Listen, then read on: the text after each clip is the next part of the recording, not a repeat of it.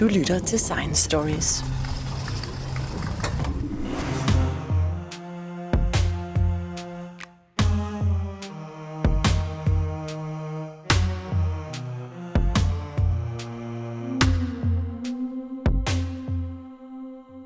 De fleste af os går rundt med lidt ekstra sug på sidebenene og vil gerne tabe os 5 kilo. Når man forsøger at smide de ekstra kilo, finder man ud af, at det er slet ikke så svært endda. Men det er kun på kort sigt. På længere sigt, til næste jul, så sidder de 5 kilo der igen. For at finde ud af, hvordan det kan være, har jeg sat professor emeritus Torgild I.A. Sørensen i stævne i Botanisk Have, hvor vi uden fare kan tale i den friske SARS-CoV-2 fri luft. Jeg hedder Jens Deget, og dette er Science Stories. Og Torgild I.A. Sørensen, du har i en menneskealder studeret fedmeepidemier i den danske befolkning. Hvornår begyndte vi at blive overvægtige? Øh, det har vist sig, at øh, det faktisk er meget tidligere, end man hidtil har regnet med. Øh, jeg gik i gang med at se på de unge værnepligtige, der fik målt deres højde og vægt på session for mange år siden, og, øh, fandt ud af, at der kom en bølge af fedmeepidemi allerede omkring 1960 blandt disse unge mænd, det vil sige, at de var født i 1942. Og sidenhen fandt vi så ud af, at øh, allerede da disse unge mænd startede i skolerne lige efter 2. verdenskrig, der begyndte de første spæde øh, stigninger i forekomsten af fedme. Øh, så vi skal helt tilbage for at forstå den danske fedmeepidemi øh, til øh, årene under og lige efter 2. verdenskrig. Og hvordan kan det være? Hvad var det, der skete, siden at folk begyndte at tage nogle ekstra kiloer på? Nu skal jeg understrege, det jeg så på dengang, det var jo så unge mænd, der lige var blevet voksne, og børn, skolebørn fra Københavns Kommunes skoler. Og øh, øh, den, den sørgelige nyhed her, det er sådan set, at vi faktisk endnu ikke ved, hvad det var, der startede den proces. Vi har selvfølgelig Øh, når jeg siger vi, så er det jeg og mange kollegaer, forskellige idéer om, hvad det kunne være, men vi har faktisk ikke fået fat i, hvad det egentlig er, øh, der startede den. Og det spørgsmål blev sådan set yderligere øh, forstærket, da vi fulgte epidemiens videre udvikling. Øh, det viste sig nemlig, at den stigning, der startede der lige efter krigen, eller var synlig lige efter krigen, øh, den ophørte igen, da vi var kommet frem til dem, der var født i begyndelsen af 50'erne. Og så var der en pause, hvor der ikke var nogen stigninger, indtil vi kom til øh, dem, der er født i begyndelsen af 70'erne.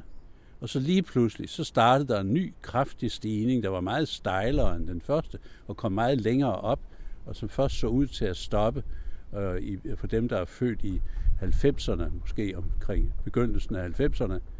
Og siden da har der så været en pause, så disse to bølger med pauser er faktisk lidt af en gåde, Hvordan kan det være, at en tilstand, som de fleste mener, vi har helt styr på og ved, hvad kommer af, hvordan kan den være, at den opfører sig sådan? Øh, så det spørgsmål, du stiller mig om, hvad startede den, det kan videreføres til et spørgsmål om, hvorfor blev det ved indtil begyndelsen af 50'erne, altså fødselsårgangene, og øh, hvorfor holdt det op og holdt et pause i 20 år? Hvorfor begyndte det igen i 70'erne og holdt op igen? Øh, så der er virkelig noget at tage fat på for mine efterfølgere i forskningen. Men kan det være, at det er fordi, man er begyndt at spise noget andet, eller at man er begyndt at røre sig mindre, eller at der er, er nogle ting øh, i befolkningen, som har ændret sig? Altså for eksempel kan jeg jo se, når jeg går ned i et supermarked og skal købe morgenmad til min datter, øh, så er det meste morgenmad, man kan købe, det er noget, der har 35% sukker og nærmest kan karakteriseres som slik. Det er svært øh, nogle gange at få noget, som er sundt at spise. Ja, øh, der er mange, der er mange øh, spørgsmål i det, du siger der, og hvis du holder fast i det med at forstå epidemiens øh, ejendomlige udvikling siden krigen, så vil mit første bud være at sige, at det udbud, der har været af kost til danskerne fra krigen og frem, jo på ingen måde viser et mønster, der kan forklare uh, disse her uh, stigninger, pauser, stigninger og pauser. Uh, så jeg er meget skeptisk over for det. Jeg har ikke, kan ikke få øje på, at den danskernes kost skulle have ændret sig væsentligt. Der var selvfølgelig rationering, så vidt jeg husker, af smør, men så havde man margarine under krigen. Der var også rationering af sukker, som man så fik lejlighed til at købe af sidenhen.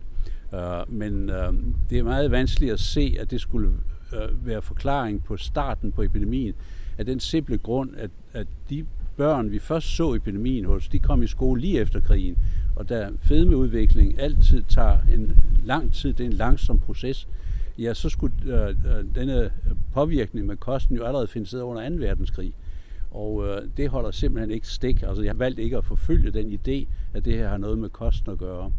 Der er dog et ting, der skal siges, og det er, og det bliver jeg altid øh, spurgt om, når jeg fortæller om de her ting, det er, øh, hvordan går det i, i de lande, øh, hvor der ikke er kost nok, hvor der ikke er mad nok.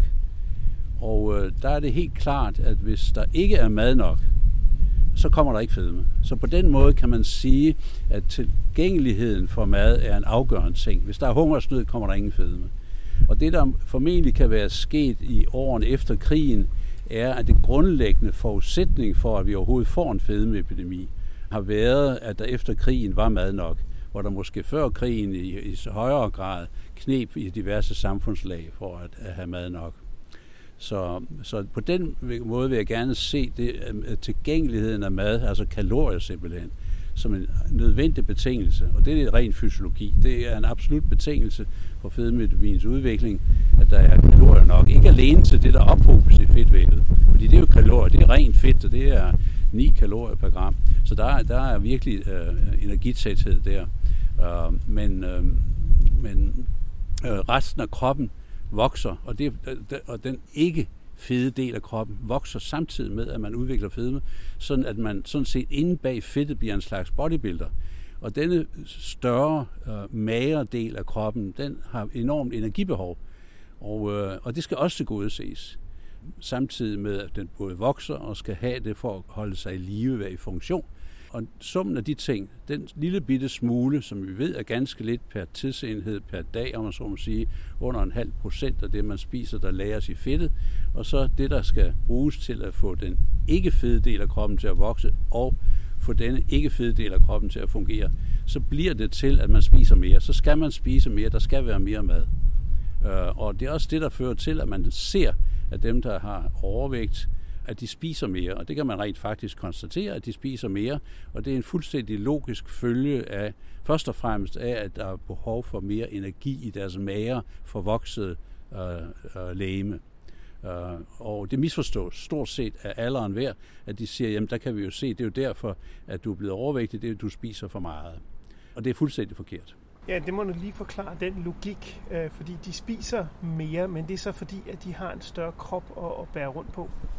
De spiser mere, fordi deres øh, energikrævende, energiforbrugende del af kroppen, som jo ikke er det rene fedt, det ligger jo helt passivt, skal have mere energi for overhovedet at fungere normalt.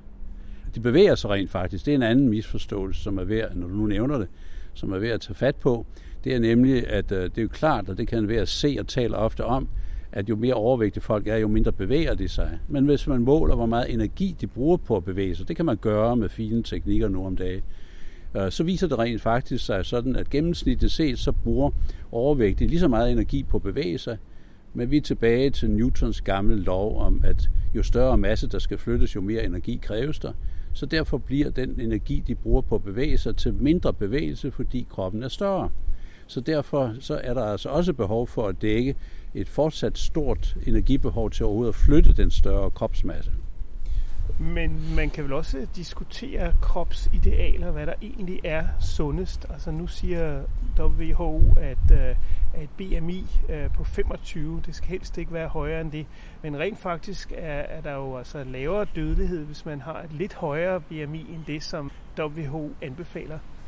Ja, det har været et stort tema, og var faktisk også det, der startede øh, min egen forskning der i begyndelsen af 70'erne, øh, om hvad er i virkeligheden risikoen forbundet med at være overvægtig. Og der vil jeg sige, at øh, jeg overhovedet kom i gang med det spørgsmål. Det skyldes, at mine daværende chefer på den afdeling på Gentofte Hospital, hvor jeg var ansat, de øh, spurgte mig, kan du ikke finde ud af, øh, hvor farligt det er at være meget overvægtig. Og, og grunden til, at de spurgte om det, det var, at det eneste, man vidste dengang, det var opgørelser, statistikker fra meget store nordamerikanske livsforsikringsselskaber, både i USA og i Kanada, og de havde øh, fremstillet store, tykke statistikbøger, hvor man så kunne slå op, hvor hvis man var mand, kvinde, så og så gammel, havde den højde og den vægt, øh, hvor stor var risikoen så for at dø inden for, så vidt jeg husker, en 10-årig periode, som jo er det, som forsikringsselskaber er interesseret i, fordi det er der, de så skal udløse deres forsikringer. Øh, men det var det eneste, der havde, så, så det, der skete, var, at de opfordrede mig til at kontakte danske forsikringsselskaber, som jo på samme måde havde samarbejde om at finde ud af, hvordan øh, relationerne var mellem højde og vægt, og, og, og en lang række andre helbredsforhold. Men, men øh, det, der hed øh, Komiteen for Mindre Gode Liv dengang, de var ikke interesseret i, at en ung øh, reservelæge fra en kirurgisk afdeling skulle ind og rode i deres arkiver. Så jeg måtte finde egne veje, og der fik jeg så den idé at undersøge øh, dem, alle de unge mænd, der kom på session. Og da jeg så gjorde det, øh, og begyndte at grave i det spørgsmål, du stiller, ja, så viste det sig, at øh, øh der er et relativt bredt øh, område fra BMI omkring 20, måske lidt under 20, og op til øh, i nærheden af 30, hvor der er meget ringe forskelle på, hvor stor dødeligheden er. Allerede dengang kunne vi se, at øh, på de unge mænd, så, som vi kunne følge op, at øh, hvis man var over 30, så begyndte der at være en svag stigning øh, i, øh, i øh, risikoen for at dø, altså dø i utid, om man vil. Det, der så er sket sidenhen, det er, at rigtig mange store befolkningsundersøgelser, kloden rundt stort set, både i Vesten, i USA og mange i Europa, og nu også efterhånden i Asien med millioner af mennesker, øh, de øh, har gjort det samme som de amerikanske forsikringsselskaber. Og så har de set på, hvad er den optimale body mass index i forhold til risikoen for at dø i utide. Og der finder man så faktisk ud af, at øh, som du siger, at det er lidt øh, usikkert, hvor man så sige, bunden af kurven er, altså hvor er det den laveste dødelighed. I mange år mente man, det lå omkring 22-23 stykker, men de senere år er der kommet flere undersøgelser, der tyder på, at den bund ligesom er rykket lidt opad, sådan at den faktisk måske ligger ved 25-27. Det er meget vanskeligt at definere den bund på kurven, fordi det er sådan en helt flad kurve, øh, helt præcist. Det, der er enighed om i alle undersøgelser, det er, at kommer man op mod 30 og et stykke over 30, så begynder der at være en statistisk stigning i risikoen for at dø. Men det er helt korrekt, at, at øh, der kan være tvivl om, hvor det, man kalder den optimale body mass index er. Jeg vil også lige gøre opmærksom på, øh, at øh, der også jo er en meget klar statistisk risiko for at dø i utide, hvis man har meget lavt body mass index. Og det skal med i betragtning. Det er også derfor, man kan tale om bunden på sådan en kurve, sådan et U, er det bunden, vi taler om. Ja. Men Torgild I. Sørensen, hvis man nu gerne vil passe sit tøj og blive ved med at have den form, man sådan nogenlunde har, øh, hvorfor er det så svært at holde vægten på lang sigt? Fordi vi kan jo alle sammen gå på en slankekur og tabe os de der 5 kilo på et par uger. Men, men hvorfor holder det ikke? Ja, det er et super godt spørgsmål, og det er faktisk helt centralt i den forskning, der fortsat forsøger at forstå, hvad det er, der regulerer kropsvægten. Og øh, øh igen er det øh, med beklagelse, jeg må konstatere, at vi faktisk endnu ikke rigtig ved, hvad det er, øh, der regulerer det. Altså, for at tage en, en sammenligning, så har vi jo ret godt styr på, hvad der regulerer kropstemperaturen for eksempel, og holder den inden for et meget snævert interval. Der er en lang række andre ting i kroppens fysiologi, som er meget velreguleret, og hvor man har rigtig dyb indsigt i, øh, hvordan kroppen bærer sig ad, for eksempel vandbalance, saltbalance, blodtryk og så videre, glukose, altså sukkerstoffet i blodet og den slags. Vi er faktisk på meget svagere grund i at forstå, hvad det er, der så regulerer, øh, hvor meget fedt kroppen ophober. Og øh, det er et tema, som ikke kun jeg, men, men jo rigtig mange hundredvis af forskere er optaget af. Hvad er det for mekanismer, der ligger til grund for det her? Og, og det betyder jo så også, at det er meget vanskeligt at give dig et svar, der skal bruges i dagligdagen på, hvordan bærer vi os ad med at holde en eller anden øh, størrelse på vores krop, som vi synes, vi kan lide resten af livet. Og det er meget, meget vanskeligt at, at, at styre det selv. Det er helt oplagt, at det er der rigtig mange, der forsøger, men af de grunde, som du netop nævnte, øh, men af grunde, vi så jo ikke ved, så er det faktisk utrolig vanskeligt selv at styre sin krop ind på den, det spor, ind på det niveau, man, man synes, man gerne vil veje. Det er helt rigtigt. Og bare vi har dog kunne svare dig, det kan jeg altså ikke rigtig øh, gøre så præcis. Men igen er der en, en række idéer, som jeg også selv arbejder med i øjeblikket. Jeg synes, det vil være rigtig spændende at være med til at udforme i samarbejde med de unge nye forskere en ny teori om fedme, som vi så måske også skal tale om. Og den forsøger at forklare de fænomener, du taler om her. Men det virker som om, at kroppen ligesom har besluttet sig for, at den gerne vil lige tage et par ekstra kilo på, hvis ikke man passer på. Altså er det, er det en naturlig ting, som kroppen har indbygget i sig? Eller er det simpelthen fordi, at vi er for sløset med, hvad vi spiser, eller vi er for sløset med ja. at dyrke motion og røre os? Ja, og der er vi tilbage til det spørgsmål om, hvilken rolle spiller det, uh, det man synes, man kan styre, hvor meget og hvad spiser man, og hvor meget rører man sig, og hvordan rører man sig osv. Og der hører det til de overvejelser, som jeg synes er meget påtrængende, at man helt grundlæggende må stille spørgsmål ved, om det er overhovedet den vej, det hænger sammen. Øh, og jeg har gode grunde til at tro, at det simpelthen ikke har at gøre med, om man kan styre, hvor meget man spiser, hvad man spiser og hvor meget man rører sig. Det, der er rigtigt, det er selvfølgelig, at hvis man virkelig gør det effektivt, ja, så følger det af en anden fysisk lov, end den vi talte om før, noget der hedder termodynamiske love, ja, så ændrer kropsmassen sig, sådan at hvis man i en periode helt klart spiser mere, øh, altså styret bevidst spiser mere end det kroppen har brug for, ja, så forsvinder det jo ikke ud i den blå luft. Øh, så ophobes det forskellige steder i kroppen. Og det har man også lavet eksperimenter med. Man har lavet det, der hedder overfodringsforsøg, hvor man i, mange, i meget lang periode spiser rigtig meget mere.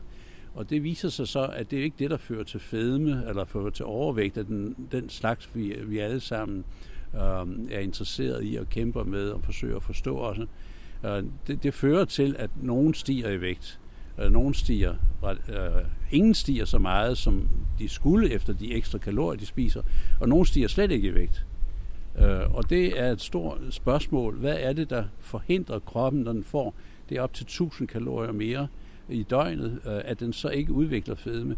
Og det, selv dem af dem, der så stiger i vægt, når de, når de øh, får de der 1000 kalorier ekstra, de, øh, øh, lige så snart de holder op, så falder de fuldstændig af sig selv ned på deres oprindelige vægt igen, uden problemer. Øh, I modsætning til folk, der har steget det samme i en vægtudvikling, øh, de kæmper med bare at komme af med de få kilo, og som du sagde tidligere, ja, så ryger det op igen. Så, så øh, det med, at man bare øh, ikke kan styre, hvor meget man spiser, hvad man spiser, Øh, det tror jeg simpelthen på, og det våger jeg ofte jo i en, i en kraftig debat med kollegaer, at sige, at vi skal tænke helt andre baner det er noget andet, der foregår i kroppen, end at man har lidt sløset, som du kaldte det, sløset tilgang til, hvor meget man spiser, hvor meget man rører sig. Så i mine øjne er vejen åben for en helt ny måde at tænke på.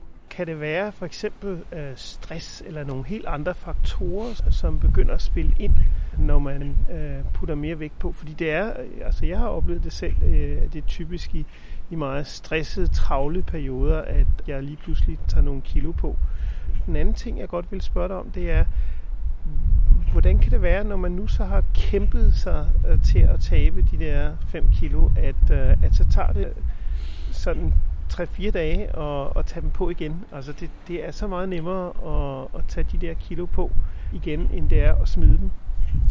Ja, øh, Altså, jeg mener, det er meget nødvendigt, at vi, vi øh, i fællesskab, også ikke mindst i forskningsverdenen, øh, forsøger at tænke uden om den traditionelle opfattelse af, at det handler om, at man spiser mere eller mindre, øh, og hvad man spiser i forhold til, hvor meget man har brug for, som jo igen er afhængig af, hvor meget man har bevæget sig. Øh, og øh, jeg vil godt starte det sted, der hedder, at overvægt, øh, der jo kan føre til, eller følges af fedme, egentlig fedme, øh, det består jo af, at der er et væv i kroppen, et fedtvæv, øh, som har nogle super specialiserede celler, øh, som er fedtcellerne, som er spredt ud over især i underhuden, men jo kan også sidde andre steder inde i kroppen. Og øh, Øh, der er øh, to grundlæggende spørgsmål, vi skal stille her. Det ene er, hvad bestemmer, hvor mange fedtceller man har? Og øh, der er det sådan, at man er blevet klar over, via fantastisk dygtigt forskningsarbejde fra kollegaer, især i Stockholm på Karolinska Instituttet, at øh, der faktisk er en løbende nydannelse af fedtceller, der erstatter løbende tab af fedtceller. Så der er en omsætning af fedtceller. Også øh, hos normale, også hos folk, der er blevet overvægtige eller fede. Denne øh, omsætning, den øh, går jo på, at kroppen er i stand til at hente nogle såkaldte stamceller, som kan blive til mange forskellige slags celler, ud fra nogle depoter af stamceller, hvor blandt andet der er interesse for, at det måske ligger allerede i underhuden og venter om så sige, på at blive rekrutteret. Men der er også idéer om, at de faktisk kommer fra knoglemagen, hvor, hvor der jo også hele tiden sker nydannelse af, af celler. Og det, der så er det store problem, det er, hvad styrer, hvor mange stamceller, der bliver rekrutteret. Derefter, hvad styrer, hvordan stamcellen bliver omdannet til denne super specialiserede fedtcelle. Og hvad styrer derefter, at nogle af dem så går hen og dør og skal erstattes af de nye celler. Og spørgsmålet på det, der er vi fuldstændig på herrens mark. Altså, der, der er ikke nogen klar forståelse af, hvad der styrer hele denne proces omkring fedtcelle nydannelse og tab og omsætning af fedtceller, som jo på et hvert tidspunkt, ligesom jo andre omsætninger, er afgørende for, hvor mange fedtceller er der på et bestemt tidspunkt. Øh, det andet moment, det er, at for hver enkelt fedtcelle, så skal der fedt ind i den. Der skal en lille dråbe af det, der hedder triglycerid, som er det rene fedt, som alle hver kender fra madlavningen. Det er rent fedt. Og det ligger som en lille dråbe derinde i fedtcellen.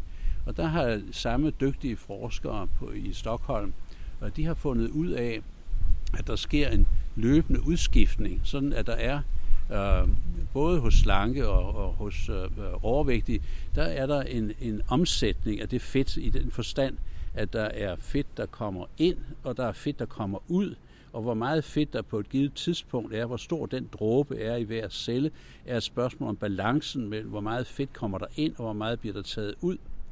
Processer, der henholdsvis hedder lipogenese og lipolyse, øh, dannelse af fedt, kan man sige, inde i fedtcellen, og lipolysen, det betyder opløsning af fedt, så det kan komme ud igen. Og der er man måske lidt bedre hjulpen med hensyn på, hvad der styrer den af forskellige processer med nervetråde, der går direkte ned. Det har vist sig, at hver eneste fedtcelle er, ligger i en kurv af bitte små, fine nervetråde, som har at gøre med det såkaldte autonome nervesystem og gøre det, det sympatiske nervesystem, som jo regulerer rigtig mange ting i kroppen, og muligvis altså også, hvordan de her fedtceller arbejder. Og der er også en række hormoner, det mest kendte, som alle har nok har hørt om, nemlig insulinet, har en direkte indflydelse på øh, processen omkring fedtcellen. Det var faktisk det, jeg startede med at forske med allerede som student. Det var insulinets påvirkning af fedtcellerne. Og det, og det der sker, det er, at hvis, hvis fedtcellen bliver påvirket med insulin, så optager den mere sukker, og det sukker bliver så inde i fedtcellen omdannet til fedt. Det er den her lipogenese, som jeg talte om før. Og øh, insulinet er ovenikøbet sådan, at det blokerer for, at fedtet kan komme ud igen. Så man siger, at insulinet spiller altså en rolle både for, at der kommer fedt ind, og at og, og øge øh, indgangen af fedt og blokere for udgangen af fedt fra fedtcellen. Så insulin er en, men det er slet ikke sikkert, det er den eneste. Der er meget, der tyder på, at vi skal rundt og kigge efter en række andre faktorer, der har indflydelse på, hvad kan man sige, fedtcellens fedtbalance. Altså ligesom når man taler balance på sin bankkonto. Øh, hvor meget er der kommet ind, og hvor meget er der gået ud, og hvad er den aktuelle saldo. Øh, den samme overvejelse skal man gøre sig for hver enkelt fedtcelle her. Så det du siger, det er, en, en, en kalorie er stadigvæk en kalorie, men det der er problemet, det er styringen af, om den bliver optaget og sat fast et eller andet sted, og om den har mulighed for at komme ud igen Øh, der, hvor den er blevet anbragt. Ja, i, i form af rent fedt. Det, det, er, det er en meget udmærket måde at beskrive det på. Jeg går sådan set ikke op med, at en kalorie er en kalorie. Det har også været en, en stående diskussion inden for international øh, fedmeforskning. Men, men, øh, men det, det, det synes jeg sådan set ikke, der er grund til at stille spørgsmål ved. Det virkelig grundlæggende spørgsmål, det er, hvad er regulering af den her omsætning af fedtceller og omsætning af fedt i fedtvævet? Altså omsætning betyder nydannelse og tab af fedtceller, hvis det var fedtcelleomsætningen, og indgang af fedt i fedtcellerne og udgang af fedt fra fedtcellerne. Så det er disse to hjul, om man så må sige. Det er regulering af de to hjul, der er ganske afgørende. Og så er den tredje ting, der kommer ind, det er ubalancen mellem de to ting. Der kommer vi tilbage til noget, du var inde på før omkring uh, risikoen for at blive syg uh, i, i konsekvens af at være overvægtig.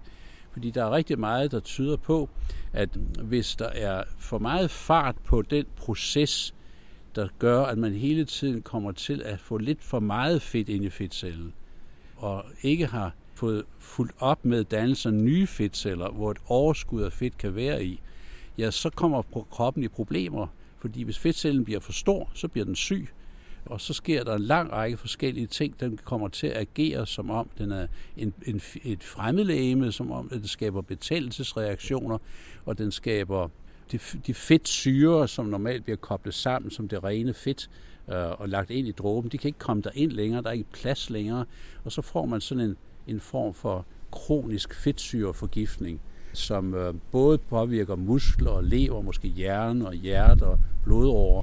Og, og, og meget tyder på, at denne kroniske fedtsyreforgiftning i virkeligheden er helt central i at forstå, hvorfor, hvorfor overvægt og fedme overhovedet er et helbredsproblem rent øh, medicinsk sygdomsmæssigt. Der er mange andre problemer, som du også var inde på før, som vi kan tale om. Men, men rent medicinsk, så er det jo først og fremmest de problemer, der er knyttet til for eksempel sukkersyge eller forstater til sukkersyge, højt blodtryk, fedtstoffer i blodet med højt kolesterol, eller det forkerte kolesterol er, er for højt, og det gode kolesterol er for lavt, og der er for meget øh, blodfedt, om man så må sige. Alle disse processer, som man jo et samlet kalder metabolisk syndrom, de ser ud til at kunne forklares ved, at den enkelte fedtcelle er nået til grænsen for, hvor meget den kan rumme. Og hvorfor det? Ja, det kommer jo så netop af, at der ikke er blevet dannet nok nye fedtceller til at kunne rumme det. Og samtidig med, at der har været et pres for det. Øh, og det, øh, og det, det, det der så sker, det er, at hvis det ikke kan rumme det, øh, og kroppen i øvrigt ikke får brændt de der fedtsyre af, som jo ellers er en fremragende energikilde, ligesom sukker er det, hvis kroppen ikke brænder dem af, ja, så får man den der fedtsyreforgiftningstilstand, fordi man får et overskud af ikke forbrændt, uplacerbare fedtsyre, øh, som øh, så skaber al den ballade, om man så må sige, i kroppen. Ikke? Men, men det jeg så kan forstå på dig, det er, at det egentlig ikke er særlig farligt at være overvægtig, hvis bare man er stabil overvægtig, hvis bare man, man holder den vægt, man holder, og ikke øh, tager på. Ja, det er sådan, at statistikken faktisk giver dig ret i, at når man ser på, hvordan er sammenhængen, og det har vi også arbejdet med, og det har andre selvfølgelig også arbejdet med, hvordan, hvordan går det for eksempel helt enkelt med risikoen for at dø i utide, som vi talte om før, i forhold til, at man ændrer sin vægt. Og der er det fuldstændig korrekt, at til vores store forbløffelse, så er det sådan, at dem, der forstår over længere tidsperiode at holde vægten, at de har helt klart en lavere risiko for at dø, end dem, der stiger i vægt, og også dem, der falder i vægt. Det er så formentlig to vidt forskellige processer, øh, der er ansvarlige for, at det er dårligt både at, at tabe i vægt versus at stige i vægt, og det kan vi så tale om. Men, men det interessante er, som det du siger, det er, at det ser ud til at være det gunstigste med henblik på de her problemstillinger, der ender med, at man har en risiko for at dø for tidligt, at øh, holde vægten er en rigtig god idé. Men der er, Men, vel også, der er vel også folk, der, der ændrer livsstil, eller for eksempel bliver ældre og går i overgangsalderen og sådan nogle ting, som gør, at deres krop bruger færre kalorier, øh, og de på den måde øh, begynder at blive overvægtige, for eksempel. Ja, altså den, den er jeg helt bekendt med, og det er den tankegang, den går tilbage til det der med, at man spiser for meget i forhold til, hvor meget man har brug for. Og jeg er også i den henseende ganske skeptisk over for, hvorvidt den forklaring passer. Og det giver mig anledning til at pege på en anden ting, som vi lige kort var inde på tidligere. Det er nemlig en, et simpelt regnestykke af, hvor meget er det overskud, der lægges ind i fedtvævet i forhold til kroppens samlede kaloriebehov.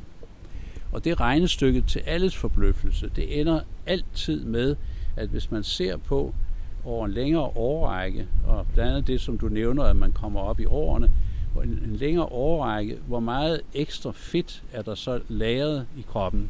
Og det kan man jo måle nu om dagen. Det, det der så sker, det er, at øh, man kan om, omregne fedtet til kalorier. Fordi vi ved, hvor meget fedt. Det er 9 kalorier per gram, øh, og, og vi kan så sige, at der er så så mange kilo, øh, der har lagt på over den lange tidsperiode. Og der kan man så sige, hvor meget er det gennemsnitligt per dag? Og når man regner det ud, så ender det med, at det almindeligvis er under en halv procent af den samlede mad, man spiser på døgn. Under en halv procent, ofte endnu mindre, muligvis endda endnu mindre afhængig af, hvordan man regner matematikken i det. Og det er så lidt, så ingen har mulighed for at måle det. Det er selv med de fineste nuværende redskaber, det være, det bliver muligt senere i fremtiden, men ikke nu, der kan man ikke måle en forskel på indtag af energi af kalorier og udgift af kalorier, der er nede i størrelsesordenen en halv procent af det samlede på et døgn. Og det betyder, at øh, vi sådan set er afskåret fra at tage stilling til, om processen går på, at man igennem en årrække lige spiser en halv procent for meget, hvilket jo er ingenting. Altså det er jo en sukkerknald på døgnbasis. Øh, og der er jeg dybt skeptisk over, for det er også de grunde, vi var inde på før, at hvis du giver meget mere end en enkelt sukkerknald, ja, så får du ikke fedme ud af det. Det bliver ikke til fedmeprocessen. Det er en anden proces, der er i gang i kroppen. Så, så når vi ser på det spørgsmål om, at øh, folk med stigende alder op til 60, 70, 75 års alderen, øh, så tager de stille og roligt lidt mere på i vægt, og der er også flere og flere, der så bliver rigtig overvægtige. Ja, så er det så langsom en proces, at det er umuligt at pege på, at det skyldes, at det primært skyldes, at de spiser lidt mere, end de har brug for igennem årene, og øh, at det skulle være forklaringen. For det første kan man ikke, at det så lidt, som man ikke kan vise det, og for det andet, så har vi forskellige grunde til at tro på, at det er noget andet, der foregår i kroppen. Hvordan skal man så gøre, hvis man vil holde sin vægt? Altså, det lyder som om, at det nærmest er helt umuligt. Er det, er det skarp disciplin? Skal man stille sig op på vægten hver dag, eller, eller hvad skal der egentlig til? Ja, og det spørgsmål øh, ligger jo i forlængelse af den idé, at det handler om at styre, øh, hvor meget energi man tager ind og hvor meget man forbruger. Og der vender jeg tilbage til mit grundsynspunkt, at vi skal forsøge at tænke i helt andre baner. Og det kunne så give anledning til, at jeg lige fortæller lidt om øh, den idé, jeg forsøger at udvikle og forsøger at, at diskutere sammen med kollegaer og måske ovenikøbet inspirere unge forskere øh, til at arbejde med. Og heldigvis ser det ud som om, at øh, det slår an, at der er en forståelse for, at vi skal tænke i denne nye bane. Den starter sådan set med et meget grundlæggende fænomen, som min egen amerikanske mentor, som jeg samarbejdede med i en årrække, som hedder Albert J. Stonkart, og som er en absolut fedmeforskningspioner i USA. Nu er han så død for nogle år siden. Men ham startede jeg med at samarbejde øh, allerede i 1977 om at finde ud af, om der var arvelighed bag fedme. Øhm, og han, inden han overhovedet kom til Danmark, og, og øh, inden jeg havde lært af ham at kende, øh, der gjorde han nogle jagttagelser, som står virkelig som en hjørnesten i øh, forståelsen af fedme, og som jeg synes, man fortjener at holde fast i og bruge til i sit forsøg på at forstå, hvad det er, der foregår i kroppen. Og det han gjorde, det var, at han Um, han var sådan set psykiater, uh, men havde interesseret sig meget for fedme. Ikke fordi han decideret opfattede som en psykiatrisk problemstilling, men det var nu ikke engang det forskningsfelt, han var kommet ind i, og uh, gjorde en lang række uh, vigtige nye opdagelser. Og en af dem gik på, at de patienter, han så, hæftede han sig ved meget ofte var øh, de vanskeligt stillede, socialt vanskeligt stillede i USA altså som havde diverse sociale udfordringer og problemer og var fattige og havde diverse øh, vanskeligheder i deres almindelige dagligdag. Uh, jo en ulighed, som vi jo nu debatterer i Danmark, og som man har kendt i USA til alle, alle tider, at der er en kolossal ulighed i øh, sociale muligheder og socialt uh, niveau. Uh, og han hæftede sig ved, at der var mange af dem, der var jo socialt, jeg vil kalde det udfordrede. Og så gjorde han det, at han hørte om nogle kollegaer, i New York på Manhattan, som var i gang med at undersøge, hvor hyppig depression var blandt folk, der boede på Manhattan. Altså hans psykiatriske kollegaer ville gerne finde ud af, hvor hyppig er depression. Og det er jo også et, et aktuelt tema i, i, i også i dansk forskning. Uh, og de gjorde så det, det var i, i, uh, i omkring 1960, de gjorde det, at de gik ud og undersøgte en meget stor gruppe uh, af beboerne på Manhattan i New York.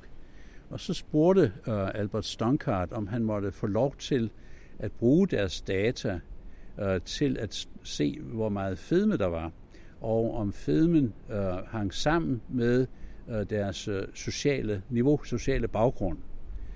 Og det kom der et, et, et helt afgørende videnskabeligt arbejde ud af, hvor det viste sig, at der var en meget, meget dyb ulighed. Altså sådan, at jo mere socialt vanskeligt øh, personernes liv var, jo fattigere de var, øh, jo mere udsatte de var, jo mere fede var de.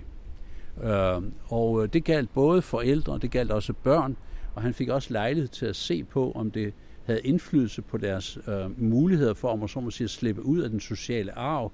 Øh, og der var også en klar sammenhæng, at, øh, at øh, øh, den sociale mobilitet, kan man kalde det, at den var øh, svækket, øh, hvis man var overvægtig eller fed. Øh, så der, på den måde øh, gjorde han sådan set nogle jagttagelser, som, som jeg synes fortjener at blive fastholdt. Og der kan jeg så sige, at det er der rigtig, rigtig mange, der har undersøgt siden. Jeg har også selv gjort det, også i samarbejde med ham i forsøg på at komme dybere ind bag disse ting. Selv i dagens Danmark er der ikke længere tvivl. Der er netop ved at komme en rapport ud øh, fra Statens Institut for Folkesundhed, som bekræfter, at så enkelte spørgsmål som om, øh, hvor, hvor uddannet er folk, har enorm indflydelse på, hvor, hvor stor hyppigheden er af overvægt både blandt voksne og, og, og også i stor udstrækning blandt børn og unge, hvor det så er forældrenes uddannelse, der viser sig at være dramatisk betydningsfuld for, hvor mange af dem er overvægtige. Og der, der bliver vi nødt til, synes jeg, at indtænke det i vores forståelse af, hvad det er, der foregår i kroppen. Og øh, det leder mig så til at få den tanke, at hvis de sociale forhold, man lever under, hvis de spiller en rolle, så skal de ind i psyken. Altså fordi fedme er jo inde i kroppen, så vi bliver nødt til at finde ud af, hvordan, hvordan påvirker de sociale livsomstændigheder det, der foregår i psyken. Og da det jo skal ende nede i fedtvævet, øh, ja, så skal der også, så skal det, de psykiske processer også udspille sig i hjernen. Og fra hjernen skal der være en øh, sendes beskeder til fedtvævet, til disse to typer omsætninger, vi talte om, med øh, fedtcelleomsætningen og og fedtomsætning i cellerne. Og der er en række, øh, det vi i forskning kunne finde på at kalde black boxes. Altså, hvordan påvirker de sociale forhold psyken? Det i sig selv er et stort forskningsfelt i sig, kræver stor indsigt i både det sociale, sociologiske, hvis vi bruger øh, fag, fagtermer, og det psykologiske, hvis vi taler om psyken. Og fra det psykologiske til psyken til hjernen, ja, der er der også et kæmpe forskningsfelt, der bevæger sig fra at forstå, hvordan psykiske forhold, psykiske processer sætter sig spor i den biologiske hjernefunktion, neurobiologien og psykoneurobiologien. Og derfra skal vi så videre til at forstå, hvordan hjernen får signaleret ned til fedtvævet, om at der bliver dannet mere fedtvæv, eller måske bliver lagt mere fedt ind, Altså denne balance i omsætningen bliver ændret. Og det er også en black box, selvom der var det, som vi talte om før, en måske lidt større indsigt i, hvad der regulerer, hvor meget fedt der kommer ind i den enkelte celle, hvor vi på helt på herrens mark i at forstå, hvad der styrer, hvor mange fedtceller øh, der bliver dannet, og hvilken balance der er mellem dannelse af fedtceller og tab af fedtceller. Og, øh, og det er, er fremtidig, efter min opfattelse, meget spændende og meget vigtige fremtidige forskningsopgaver at forstå denne, denne kæde fra det sociale gennem psyken til hjernen og fra hjernen til fedtvævet.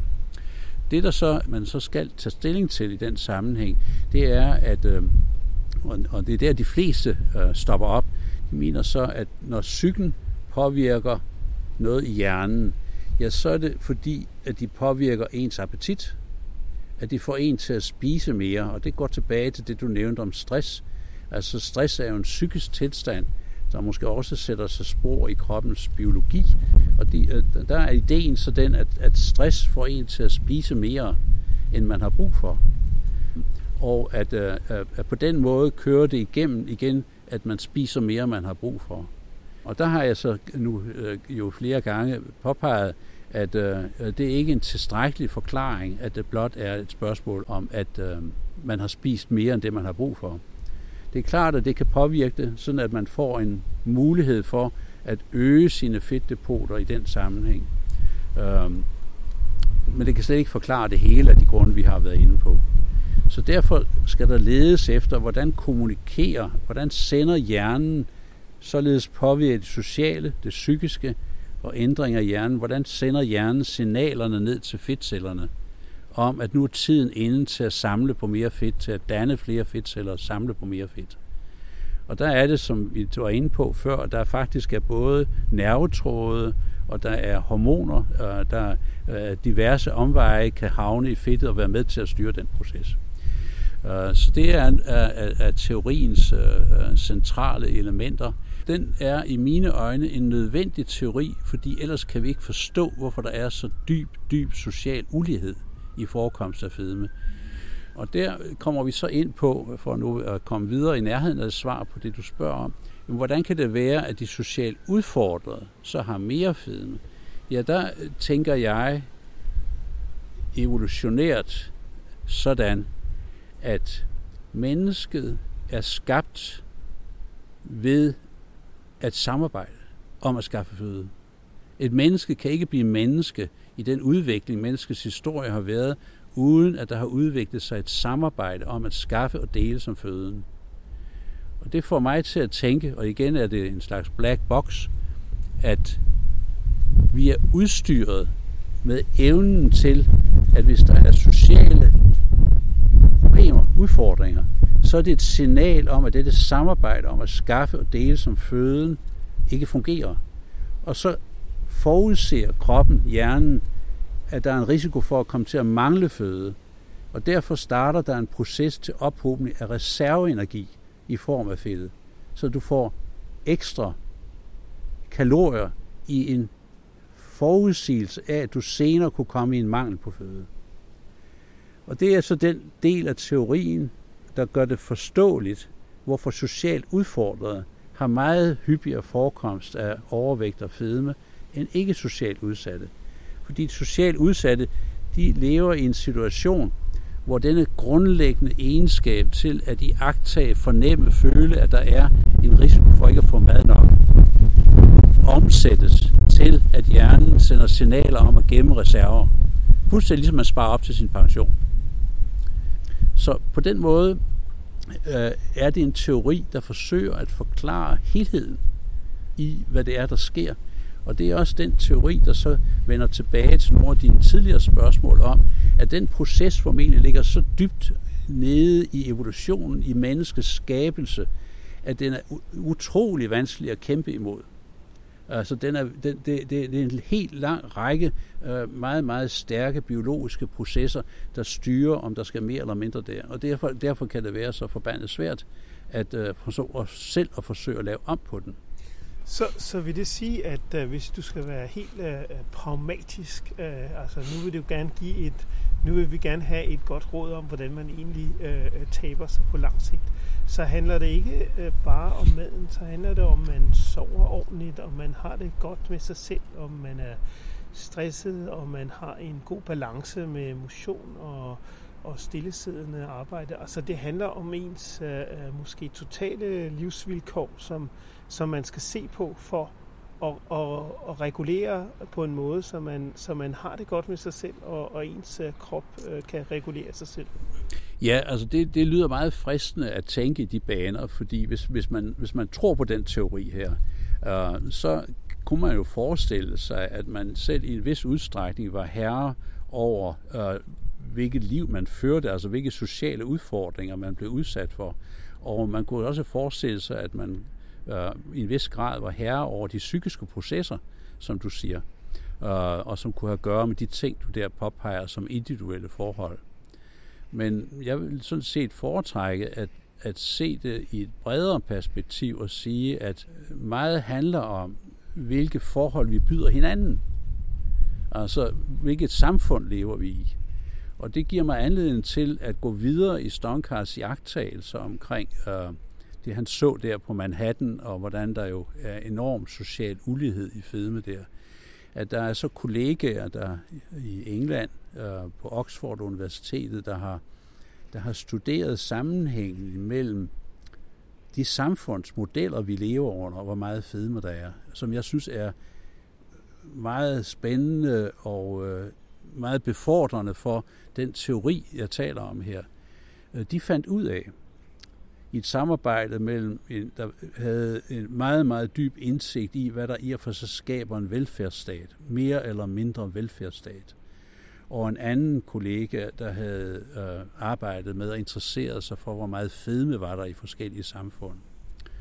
Og de fandt så ud af, ganske forbløffende, og faktisk med samme, i mine øjne, med samme slagkraft som Stonkars øh, oprindelige undersøgelser, at hvis man ser på de lande i verden, hvor man faktisk har muligheder for at tage stilling til, hvor meget velfærd er der, af den slags, som vi tager som en selvfølge i vores eget lille land her, men som jo på ingen måde er en selvfølge i mange andre lande. Nu hører vi rigtig meget om USA de her dage her, og der er det jo helt åbenlyst, at den form for velfærd, vi nyder godt af i Danmark, den er de meget langt fra derovre og kæmper en voldsom politisk kamp om, at, øh, via Obamacare og lignende øh, øh, ting, øh, også inden for øh, at, at have arbejde og så videre.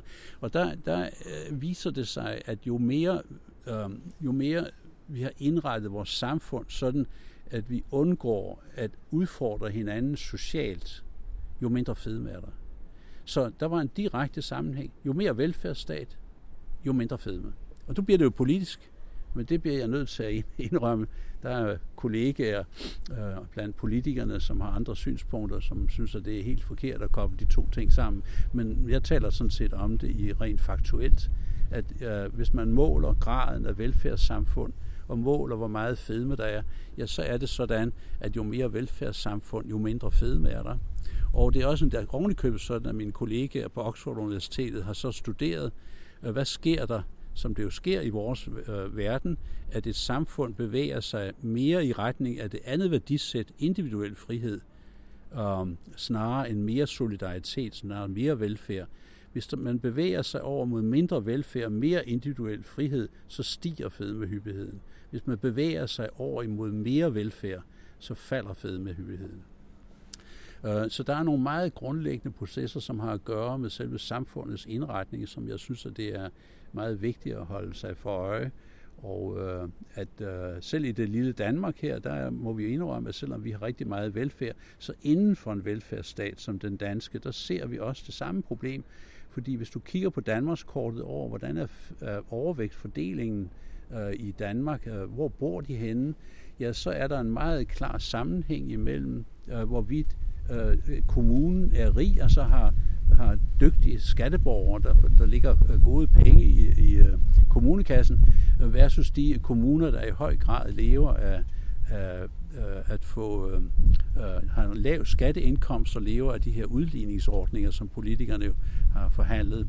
Øh, og der, der er det meget slående, at selv på dansk kommuneniveau, der kan man se disse grundlæggende øh, forhold øh, har en indflydelse på, hvor meget overvægt der er blandt beboerne i den pågældende kommune. Og det er ovenkøbet sådan, at man ser på, hvordan ændrer det sig øh, fra kommune til kommune, så kunne det være meget spændende at se, at hvis en kommune bevæger sig over imod at være øh, mere solid øh, so, øh, socialt økonomisk, hvordan går det så med fedmen? Eller det går lidt for dårligere med kommunen. Og der er kommuner, der er meget afhængige for eksempel af store arbejdspladser. Så der er din integration af fedmeproblematikken i, hvordan vores samfund er indrettet og fungerer på meget bred basis øh, som jeg synes er et, et, et helt afgørende fokus. Men tilbage til det enkelte, så er det rigtigt, at, at i det omfang, man kan styre sit eget liv, ja, så vil jeg så sige, at min teori siger det, du sagde. Den siger, at hvis man lever sit liv sådan, at man ikke får aktiveret de her mekanismer, øh, som både sørger for at få fyldt fedtcellerne op med reserveenergi i frygt for, at der kommer en mangel, øh, eller for, hen på langsomt over længere, øh, en længere periode får rekrutteret flere stamceller, der bliver omdannet til fedtceller, ja, så er det måske vejen frem, men øh, det er meget vanskeligt at omsætte sådan en teori, der har en masse black boxes til et praktisk dagligt råd for den enkelte. Det, det, det, det kræver mod, ved at sige, at se bort fra, at der er rigtig mange ting, vi ikke ved. Men man kan jo selvfølgelig våge det alligevel. Og øh, så vil jeg også sige en anden ting i den sammenhæng. Det er en række af de råd, du, du, du forsøger at indkredse og gerne vil have, jeg taler om i forbindelse med, med overvægt og fedme. Øh, det er alle sammen råd, jeg støtter øh, rigtig øh, og meget gerne vil være fortaler for, af den grund, at de også efter alt at dømme er rigtig gode for andre aspekter af sundheden, hvor vi efterlades med stor usikkerhed om deres betydning og indflydelse på, hvor overvægtig man er. Men de har jo så mange andre øh, øh, indflydelser på, hvordan vores liv er, og hvordan vores helbred er. Altså et godt eksempel er jo at spise sundt versus at spise usundt, øh, at motionere versus ikke at motionere, det har jo meget stor indflydelse på ens helbred, og ovenikøbet mentale helbred, som man slet ikke skal overse. Så min tvivl i relation til fedme skal ikke oversættes til, at jeg siger, at man skal være ligeglad med, hvordan man lever sit liv. På ingen måde det var en, en meget mere kompleks uh, problemstilling, end man umiddelbart skulle tro. Men jeg tænker lige på, det modsatte eksisterer jo også. Der er jo folk, der kæmper med at holde ved den. Det er helt rigtigt, at det, der er begyndt mere fokus på dette. Det har så sine egne problemer. Jeg har ikke forsket så meget i det, men jeg kan dog sige noget om det.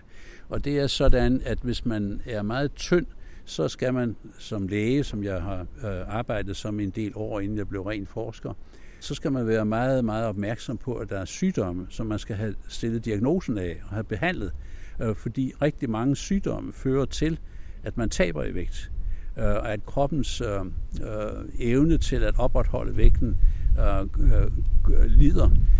Og det kender alle hver jo, hvis man har kendt folk, der har fået kræft, så kan man se, hvordan kræften rent faktisk fører til, at man taber i vægt, og, og til sidst bliver man jo måske nærmest en, en, en muselmand-agtig i kroppen, fordi opretholdelsen af kroppen fungerer simpelthen ikke. Og det er ikke kun kræftsygdomme, der er en række andre sygdomme, kroniske sygdomme, der har den effekt.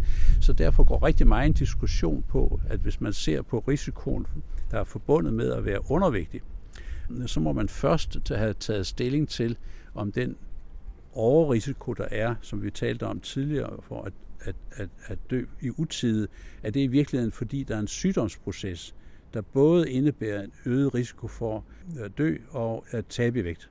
Øh, så det skal ligesom ryddes af vejen først, inden vi kan begynde at tale om, hvorvidt det at være tynd i sig selv er et problem, og hvad der ligger bag det.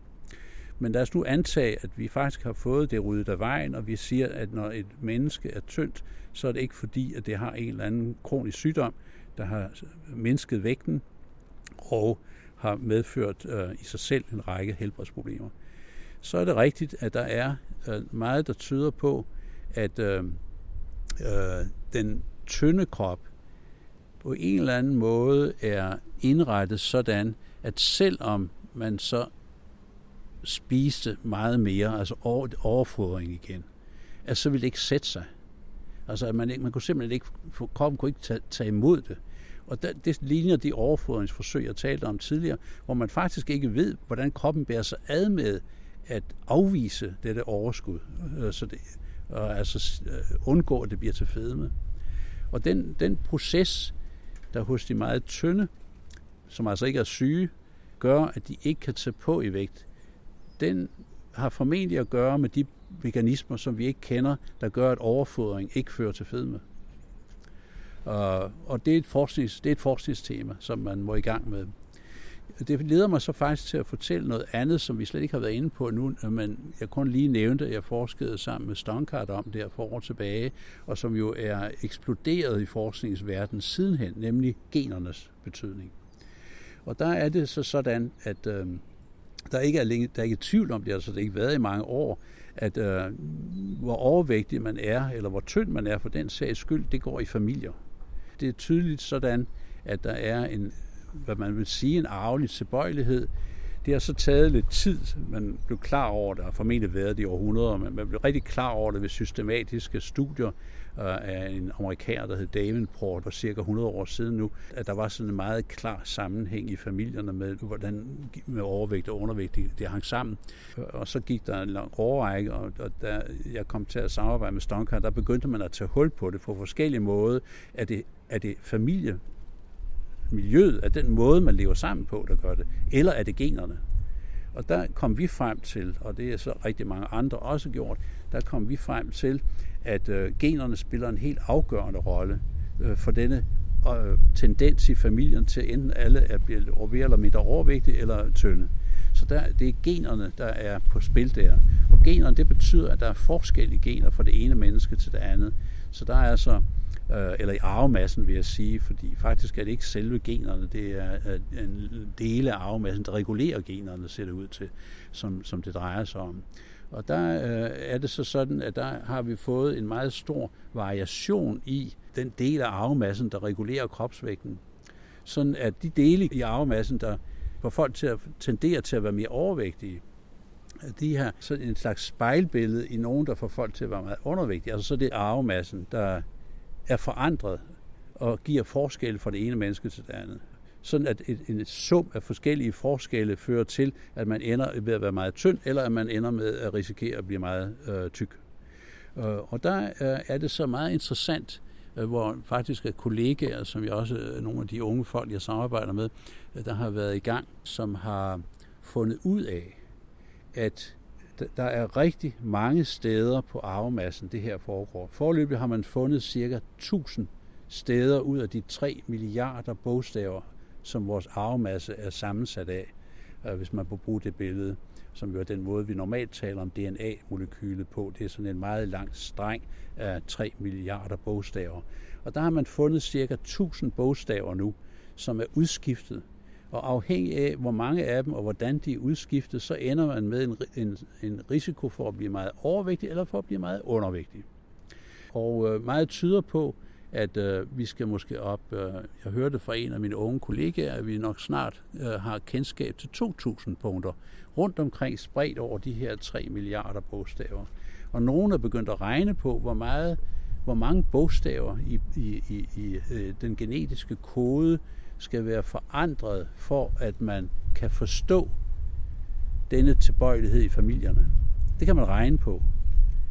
Og der kommer man op til tal på flere millioner af bogstaver, i blandt de milliarder af bogstaver i arvemassen, der skal ændres i den ene eller den anden retning for at forstå tilbøjeligheden til at blive meget overvægtig, eller så man kan se ved at kigge i familier, kigge på tvillinger, kigge på folk, der er vokset op øh, uden for de familier, de er født ind i. Det var det, det vi gjorde som Stonkart og jeg.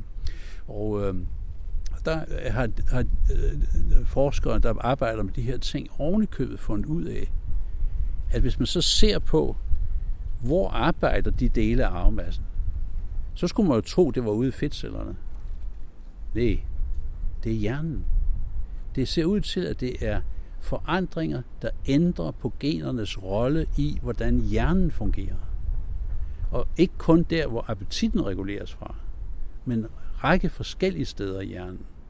Og derved er vi tilbage til den grundlæggende idé, derfor er det også en slags præmis for mig i den teoriudvikling, at hjernen spiller en helt central rolle, og det kan vi så se, det gør den også for så vidt angår disse genetiske forandringer. Det er sådan, at øh, de meget komplekse processer, jeg talte om tidligere, som evolutionen måske har bygget op, er i den grad knyttet til, hvordan hjernen fungerer. Sådan at de øh, variationer, der kommer i arvemassen, jo så i virkeligheden forstyrrer lidt den her proces. Så faktisk er det sådan, at min nuværende idé er, at den evolution hos, af mennesket, der har skabt den evne til at ophobe ekstra fedt, hvis man forudsiger en mangel på føde, fordi man er socialt udfordret. At den evne, at den er så i menneskets udvikling blevet underkastet mutationer. Sådan at der er kommet forskellige varianter ind, som har trukket nogle mennesker op imod at blive mere fede, og trukket andre mennesker ned mod at blive mindre fede. Ligesom vi nu taler om mutationer i virusen hos mængden, så er der også hos mennesket mutationer i hver eneste generation. Det har vi også været, øh, været med til at vise her i Danmark, at fra hver eneste generation, så sker der en række forskellige mutationer, og hvis man så lader disse mutationer virke igennem menneskets udvikling, ja, så ender man jo med, hvor vi er nu, at man har meget stor forskel fra menneske til menneske i, hvor, hvor, hvor, hvor er disse mutationer, og hvordan trækker de op imod mere fedme eller mere tyndhed. Og det er så, det er så min forståelse af, af disse mutationers rolle. Der, der, er, der er så den vigtige ting, at hvis der sker en mutation, og den faktisk øh, gør det vanskeligt for, for mennesket, de, den der har den, og de videre generationer overhovedet kommer videre, så bliver den jo frasorteret. Det er jo en grundlæggende idé i evolutionen, at hvis, der, hvis det går for skævt ja, om, så sige, med disse mutationer, ja, så frasorteres de, og så er det kun de gode, der bliver fastholdt og kørt videre fra generation til generation. Men her er sådan en pointe, som jeg også har lært fra, eller taget med mig fra en af mine internationale kollegaer, øh, der har påpeget, at øh, den proces, den virker jo kun, hvis den faktisk fører til, at det bliver sværere for det her som menneske, at leve frem til at reproducere sig selv. Og hvis, det, hvis disse mutationer ikke gør det sværere at komme frem til at danne næste generation, og at næste generation bliver så gamle, at de kan danne det næste igen, ja, så bliver de ikke frasorteret.